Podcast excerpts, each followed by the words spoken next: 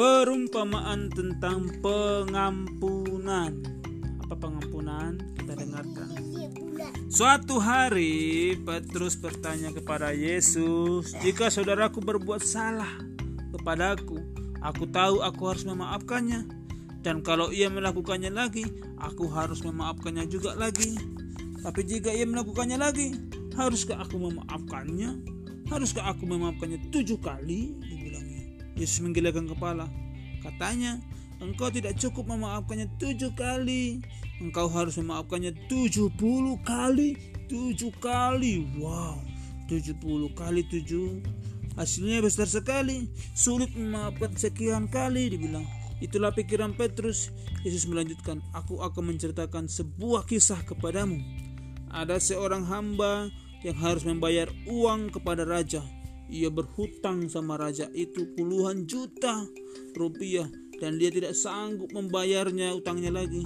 Raja berkata sama hambanya itu, kami akan menjual rumahmu dan kami akan menjualmu. Kami juga akan kami akan menjual istri dan anak-anakmu.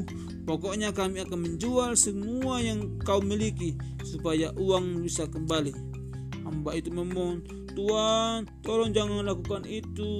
Tolong jangan jual aku, jangan jual istriku, jangan jual anak-anakku. Aku akan bekerja keras, aku akan membayar utangku secepat aku mampu, dibilang. Raja kasihan sama hamba itu. Dia tahu bahwa hamba itu tidak akan pernah sanggup bayar utangnya semua. Walaupun ia bekerja membanting tulang semau terus-terus dia kerja dia akan tidak sanggup membayar utangnya. Jadi raja itu berkata, Hmm, baiklah, kami akan membebaskanmu. Sama sekali engkau tidak perlu lagi membayar utangmu. Kami akan mengampunimu atas semua utang-utangmu. Ih, hamba itu bersuka cita.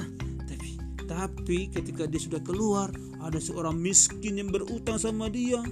Utangnya tidak banyak. Hamba itu menemui orang miskin itu. Hei, sini kau, engkau harus membayar utangmu kepadaku Orang miskin itu menjauh sama hamba yang dibebaskan tadi yang membayar utang sama raja itu.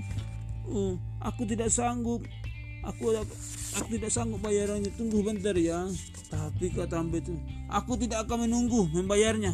Engkau harus membayar sekarang juga atau aku akan masukkanmu ke penjara. Oh, dan hamba itu memasukkan orang miskin itu ke dalam penjara.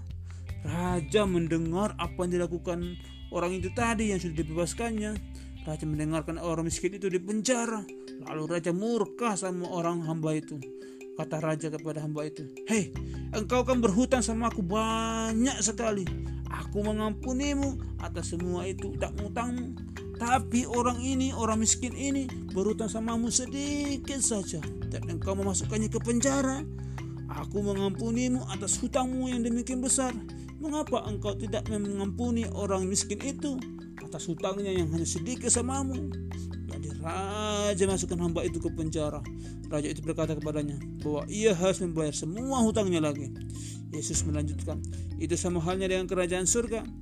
Allah mengampuni kita atas segala dosa-dosa kita. Dosa kita yang banyak itu diampuni sama Tuhan Yesus. Karena itu kita harus mengampuni orang yang melakukan kesalahan kecil terhadap kita. Kalau engkau tidak mengampuni orang lain, maka Allah tidak akan mengampuni. Amin.